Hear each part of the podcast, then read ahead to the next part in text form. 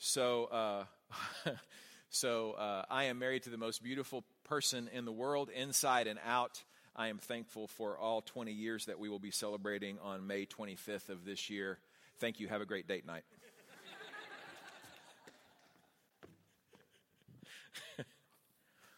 um, about a year or so after Holly and I were uh, married, um, I was uh, invited to uh, be one of the speakers at a men's Promise Keeper rally in Baton Rouge, Louisiana. And at the time, uh, you know, we were, we were living in Baton Rouge, and, uh, and I was really honored to be asked to speak. Um, we showed up to the stadium. Uh, I had to be there early for mic check, find my place on the podium, figure out where I was in the lineup of speakers, all that fun stuff. Uh, Holly stayed in, in the car, um, just kind of, I think she did some reading, was just kind of hanging out there. She didn't have to come into the stadium at that time. And so uh, a little later on, uh, she, um, she was walking into the stadium, and on her way up the sidewalk, she was uh, kindly greeted by several men who were wanting to just really go overboard uh, to make sure that she was welcome. She got the five star treatment. This is a men's rally, right? And she's walking up, and uh, I mean, they are just going a five star elite status treatment for Holly.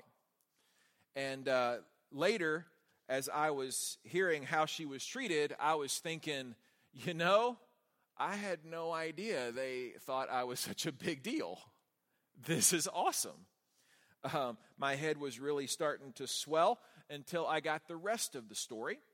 The rest of the story was that uh, the Promise Keepers were under fire at that point from feminists around the country because of their stance on things like Ephesians chapter 5 and this whole topic of submission. Um, and so it was believed that there were going to be a lot of feminists there uh, marching against the rally.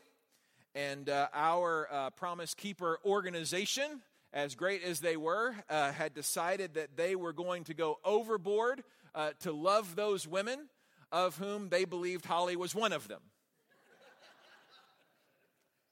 so it really wasn't about me. They didn't know she was connected to me. And when we discovered that, you know, uh, Holly laughed a lot and I was humbled. And the controversy surrounding that event is in the book of Ephesians. If you have a copy of the scriptures, I invite, that you, invite you to turn with me to Ephesians chapter 5. Uh, tonight we're going to look at this concept, and if we really get it, if we really want to walk in it, then what's going to happen is the impact is going to be great on our relationships. What if the adults in our churches passed on this concept to the next generation? What if we really, through the way that we lived and the way that we taught God's word and what it has to say about relationships, if we pass this on to the next generation, it would be one of the greatest gifts that we could give them. The Apostle Paul is writing to the church in Ephesus, uh, the Christians that are there in that moment, the new church that has been created. And uh, Ephesus is, is where modern day Turkey is. And I don't know if any of your kids are Bible drillers, but I've, I've thought before, you know, it's, it's, it's, it's kind of sad in, in a way that, that it wasn't called Turkey back then because my kids would have loved to say Turkey as they were turning in the scriptures. But we're going to turn not into Turkey, but we're going to turn into Ephesians chapter 5, verse 18, where it says, Be filled with the Spirit addressing one another in psalms and hymns and spiritual songs, singing and making melody to the Lord with your heart, giving thanks always and for everything to God the Father in the name of our Lord Jesus Christ, submitting to one another out of reverence for Christ. That right there is really the most significant verse that we are going to attach meaning to tonight. Not that they're all not significantly meaningful, but that's where we zero in our attention. It continues Wives, submit to your own husbands as to the Lord. For the husband is the head of the wife, even as Christ is the head of the church, his body, and, and is himself its Savior. Now, as the church submits to Christ, so also wives should submit in everything to their husbands. And it starts to get really controversial at this point because even in our culture today, where uh, men and women are seen as equal, co equal. Everything has to be exactly equal. This right here starts to go, whoa, wait a minute. How does that kind of connect to this passage? And some would say, well, head doesn't really mean head. It doesn't really mean. And I like what John Piper says about this. He says, you know, here's the reality. When this was being written, everybody understood that the head was leading the body. In that day and age, it was understood. In the Old Testament, it was synonymous with leader, the word head. In Ephesians chapter 1 verse 21, it speaks about Christ being the head of everything.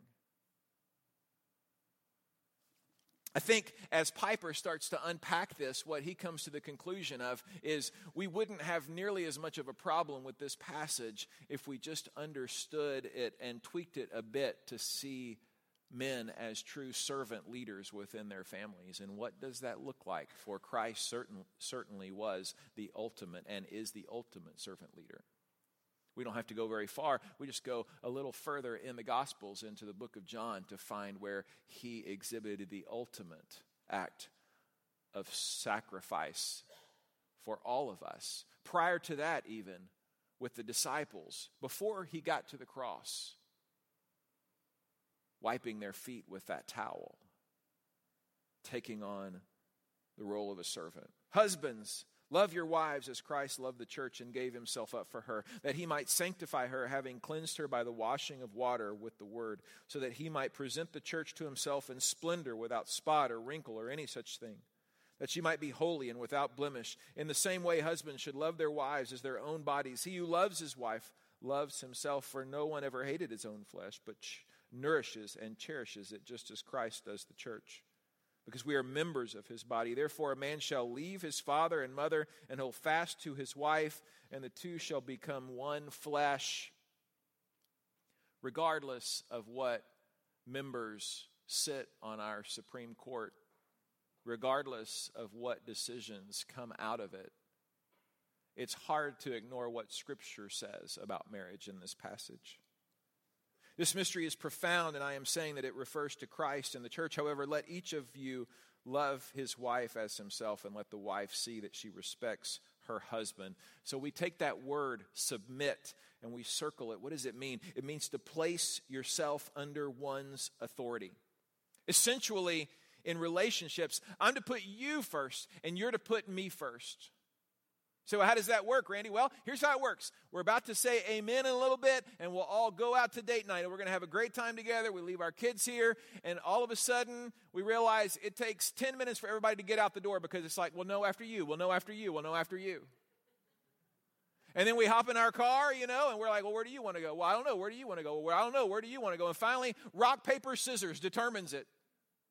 And we go to the restaurant, and it's like we're 10 minutes trying to get in. And finally, the only way we can actually go in the doors is if people are coming out of them at the same time. And we finally come back, and we're so frustrated and tired, and it's like, oh man, I don't know about this you first, no, you first mentality, Randy. That's not working for me. And you think, well, that's really silly. That's not really what he's talking about. No. Paul starts with a command submit to each other, and then he gets specific.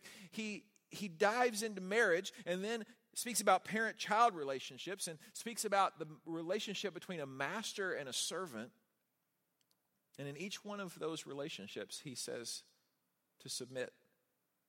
And at some point, we're probably inclined to wonder does that mean that, I mean, kids are supposed to, like, they're permitted to just tell their mom and dad what they want, you know? I mean, it's like, are mom and dad supposed to submit to their kids? Is that what we're talking about here?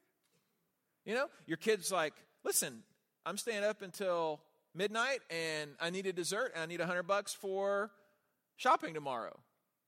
And some of you are like, well, that is our relationship. Okay, check, we've done that. We're out of here. this passage isn't teaching that either. It's important to see these verses in light of the theme of Paul's letter. If we go all the way back to Ephesians chapter 1, what do we find? We find that he's speaking about the unity of everything in Christ. When he speaks of domestic matters, his relations between a husband and a wife, he's concerned about the unity of everything in Christ, Ephesians 1:10. That God's purpose is to bring all things into harmony, even husbands and wives. Read it again. Let's go back. Ephesians 5:21, submit to one another out of reverence for Christ. The word that Paul uses there for submit is hupotasso, and it's found 23 times in his writings. Little background. What's What's the significance about that word? Before we go to that definition, if we just talk about it in the Greek, what we find is that it's a military term. It has to do with troop divisions in military fashion under the command of a leader. But in non military use, it's actually, I found this definition quote, a voluntary attitude of cooperating, assuming responsibility and carrying a burden. I like this one commentary's definition best, though. I put it up on the screen. It says to yield or defer out of respect, superior authority, affection, persuasion, or compulsion. What God is telling us is that this principle is to govern us in all relationships in the Lord. And if we're not honoring with each other above the other, then you know what that devolves into? Selfishness. And what happens from that point is pretty simple to discover, right? When we start to get really selfish, if you find a lot of selfishness in your home or in your relationships, how much peace is there? Is that a relationship that's just filled with peace? Peace ultimately is achieved through mutual submission. And in Ephesians 5:21 through 33, Paul gets really specific dealing with these power struggles that we face in human nature. Verse 22, wives submit to your husbands as to the Lord. Now remember, what, what Paul Paul's starting point is here is, is, is with the bride and groom. No, it's with the Lord. Submission begins with a respect for the Lord, who desires that his disciples respect one another, even at home and even between the sexes. It's important, so it's important for us to understand the context. It's important to attach all of this to verse 21 to be in mutual submission, not mutual dominance. That male and female together kneel before Christ, humbly saying, you know what? It's not about us, it's ultimately about Him. So the woman, it is described in this passage, submits to the man, and the man loves with an agape love, a word that is used to describe a love that sacrifices for the sake of the one who is loved.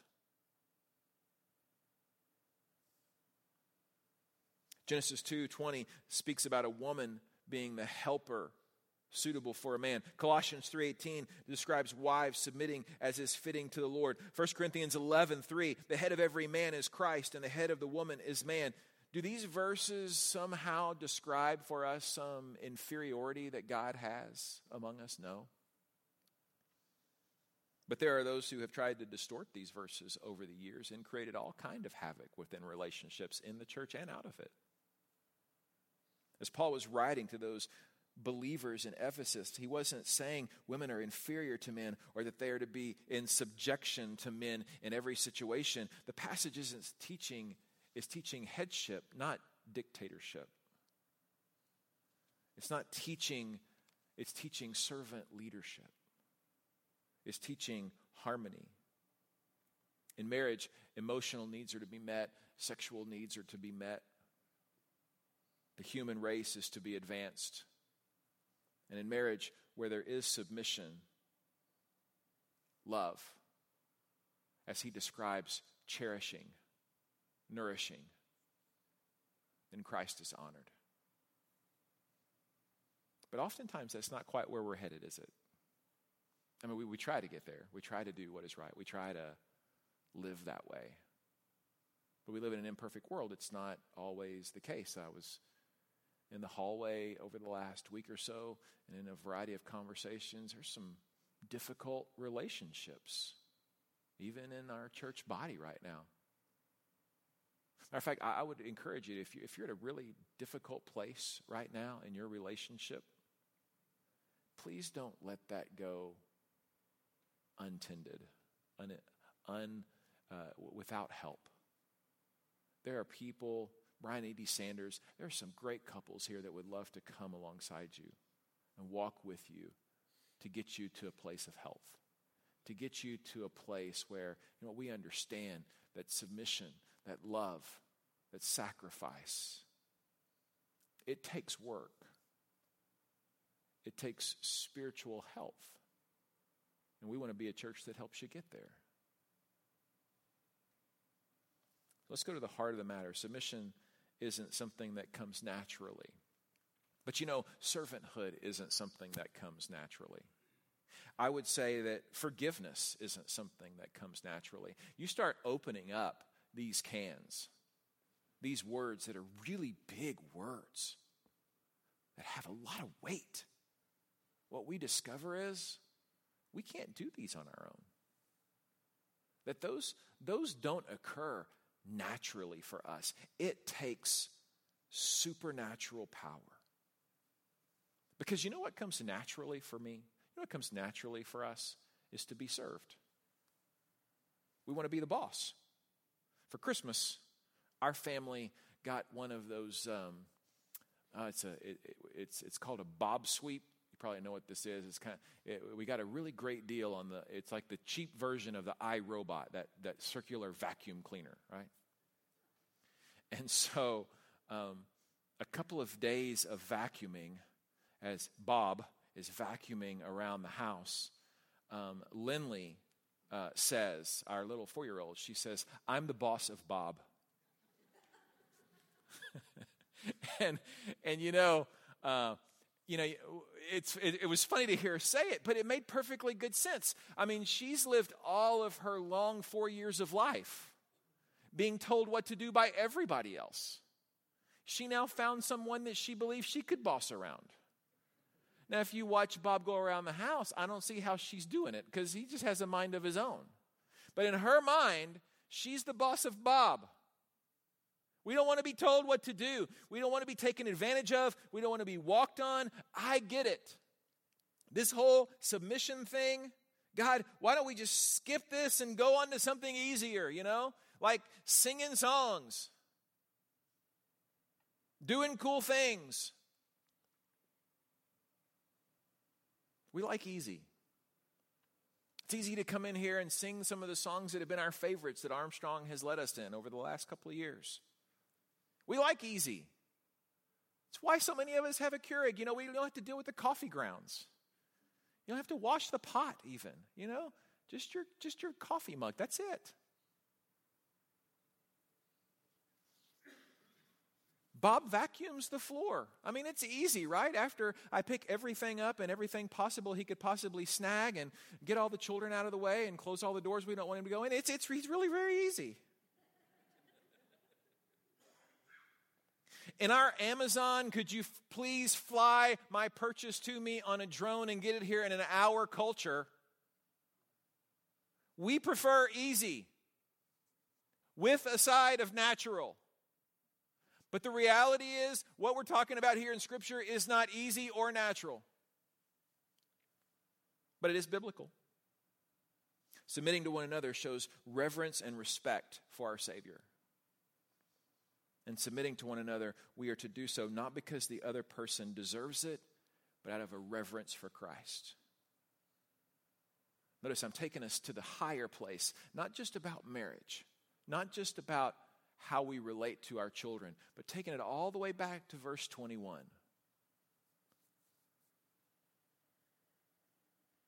If you brought a Bible with you, Ephesians 5:21 is a good place to just write into the corner of it because of Jesus. That's the only way we do this. It's because of Jesus. The scripture doesn't say submit to Jesus out of reverence for Jesus. I mean, we can do that in this moment, in this place, with these lights dim and these curtains pulled, and the band playing a song that we enjoy, that's easy. We can sing and put our hands in the air and talk about submitting to Jesus. But what is written here is that we are to submit to one another out of reverence for Jesus. How in the world do we do that? This involves accessing the power of God for our daily living because we can't do this on our own. For many of us, what it really might mean is waking up in the morning and just saying, God, I need your power to make it through this day. To live a life that shows Jesus to my spouse and my kids and my coworkers and my friends. I need you, God. I need to live by the power of your Spirit, propelled by the truth of your word, or else they are just going to see Randy and they're not going to see Jesus.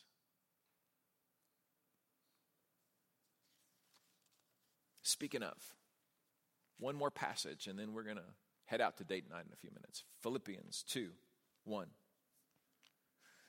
So, if there's any encouragement in Christ, any comfort from love, any participation in the Spirit, any affection and sympathy, complete my joy by being of the same mind, having the same love, being in full accord and of one mind. Do nothing from selfish ambition or conceit, but in humility count others more significant than yourselves. Let each of you look not only to his own interest, but also to the interest of others. Have this mind among yourselves, which is yours in Christ Jesus, who, though he was in the form of God, did not count equality with God a thing to be grasped, but emptied himself by taking the form of a servant, being born in the likeness of men. Jesus, the God man. God in flesh, walking on this earth. And what do the scriptures say about him? He made himself nothing. He took on the humble position of a slave and appeared in human form, and he let go of his rights as God. What would you have done? What would I have done? Shown off our rights? Let people know who's boss? Take my right hand, who could do absolutely anything because I am God, and gone, boom, I want Taco Bueno in my backyard. And you, you cut me off. You knew your lane was ending. You weren't patient. Now you've cut in front of me. And now you're riding a pumpkin. I, that, that's what I'd be tempted to do. Count others more significant than yourselves. That's hard. Why? Because it's in our DNA to do what? To pull rank. But I have the right to. In, in Cuba, uh, uh, Joe Edwards and I were in Cuba again. It's our, our, third trip there in two years. God is doing amazing things there. I can't wait to talk to you more about it. That's coming, okay? I don't, I don't have time in this sermon to open that bag, but it is huge what God is up to there and what we are able to partner with. But we're in that moment in Cuba with those church planters 34 men and women. 27 of them are actually planting brand new churches right now that our church is supporting. It's an exciting time in Cuba. And we're at the airport about to leave to go through security to get on the plane. And one of the men comes up to us and he says, I want to thank you for treating us as equals. You've impacted us for treating us as equal. And I, I don't know what all that exactly meant. I don't know how much baggage is there from any other Americans or American pastors that might or might not have come through in certain ways with certain airs, ex- expecting certain things, with a banner of America written on their chest, at least in the way they acted. I mean, that, that's what it certainly seemed as if he was saying. I don't know. But for once, I thought, wow, maybe Maybe I did get it right. There's a lot of other circumstances in my life where I haven't. Could we revisit again the Promise Keeper rally? Where I placed myself in a higher place. I was laughing this week at this story that was retold by Peyton Manning. Maybe you saw it in print or you saw it on TV, where he's talking about his first year, his rookie year in the NFL. And he's at this charity event at a bowling alley. And in the midst of that event, this guy walks up to him in denim and introduces himself as Justin and says he's a big fan. And Peyton looks at him and decides he must certainly work at the bowling alley and ask him if he could get him some bowling shoes. At which point, this guy reveals to him that he's actually Justin Timberlake. Peyton says Justin Timberlake did not go get his shoes. I was laughing at that story because it's it speaks a lot about who we are. You know, we, we spend our whole lives, right, trying to figure out the pecking order. I'm an American, and, and, and my country's better than their country. I mean, we don't say these things, but we oftentimes think them, right? I've been in this company longer than anybody else. I deserve better treatment. I've been on this team longer than anybody else. I deserve more playing time. I've been in this church longer than anybody else. My opinion should count more. I've been in this family longer, so I deserve. I work longer hours, so I deserve. I do everything around this house, so I should get to. I'm the oldest kid. That chore is so beneath me. Everybody else in Flower Mound has. I, I deserve. It's so human nature, isn't it, to pull rank, to decide what we deserve. Jesus never pulled rank. That's what Philippians is saying here. He had all the rights in the world, and he put his rights on the back burner and leveraged his power for others. So, well, how far do we go with this? Well, uh, verse 8 and being found in human form, he humbled himself by being obedient to the point of death, even death on a cross. That's a bit extreme, don't you think? But Jesus left us a pattern. Relationships take precedence over our perceived rights. Did you catch that? That relationships should take precedence over our perceived rights. As he hung there on the cross, you see, the relationship took precedence over perceived rights. It's hard to imagine this, but the Savior of the world died for the sins of the person that drives you crazy or believe, you believe is beneath you. For those that are so whacked out that you believe they are unsalvageable. If we stay focused on the belief that a certain person isn't worthy, then you know what?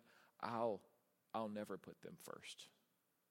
Maybe that's why this passage has put our focus where it really belongs. It's on Christ. We're going to end here. Therefore, God has highly exalted him and bestowed on him the name that is above every name, so that the name of Jesus every knee should bow in heaven and on earth and under the earth, and every tongue confess that Jesus Christ is Lord to the glory of God the Father. that ultimately relationships are the priority and we submit not because it works not because you benefit from it not because it fixes the relationship automatically did you catch that simply out of reverence and respect for me, Christ says. Every time that you put the other person first, it is evidence that you're grateful for all that has been done, that all that is being done, all that will be done for you by Jesus. God tells us that the fruit of the Spirit is love. If we are walking in that, if that becomes our reality, then you know how that happens? It happens as we are obediently stepping out in the truths that we discover in God's Word. That's how we live by the Spirit. That's how we love the 1 Corinthians 13 love. Oh, what's the root of most marital unhappiness? Selfishness. When we submit to Christ and to one another, we overcome selfishness. When we submit to the Holy Spirit, He enables us to love one another with that self less sacrificial love. Satisfying, purifying, just as Christ's love does those things for the church, Ephesians 5.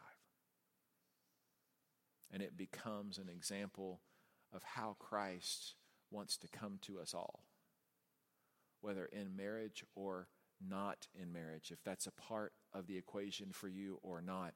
It is a symbol of how deeply Christ loves us. So, what do we do with this? How do we, what, what are some takeaways? I, I just put a couple up on the screen.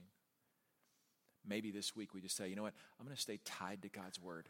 Because I know as I do that, then I'm going to be able to walk in the Spirit. And as I walk in the Spirit, I'm going to be able to walk in love.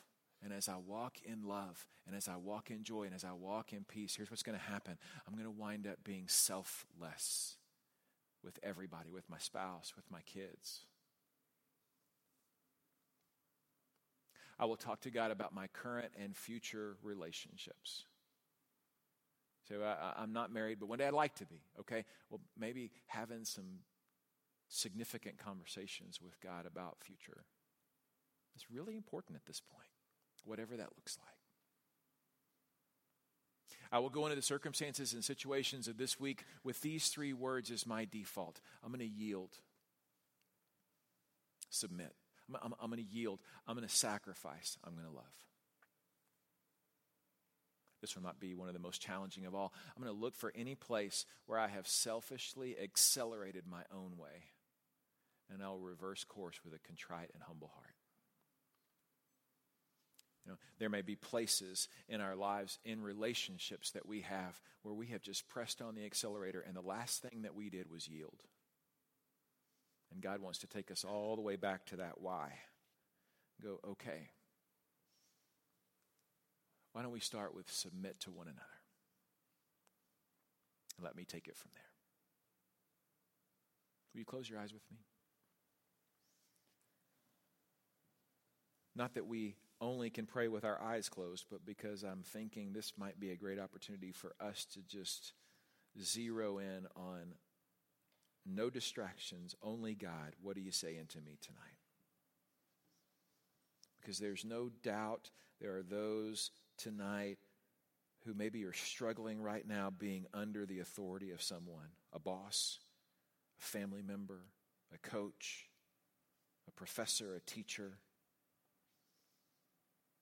Maybe what you would say tonight is God, would you please, please, God, give me a fresh perspective tonight. Help me walk out of here, God, understanding that submission isn't something I'm going to give them because they deserve it, but because I submit out of reverence for Jesus. that ultimately, in my undeserved state, He gave me everything.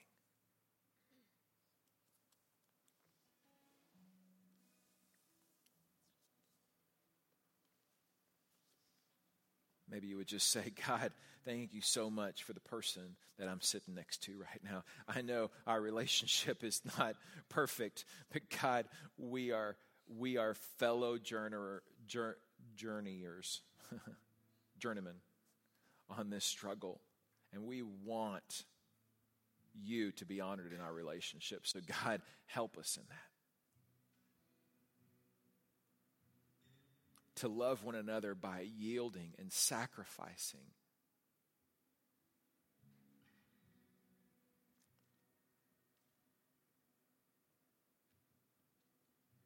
God, thanks for reminding us tonight of what your word says. We know it's so challenging, but God,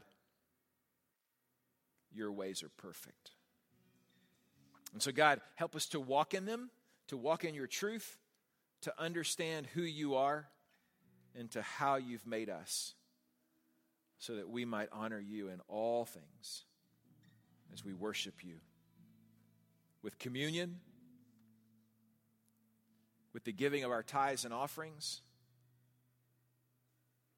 with prayer. And final song sung to you, God, may you just cement in our hearts the next step that we have as we leave this place tonight. In Jesus' name.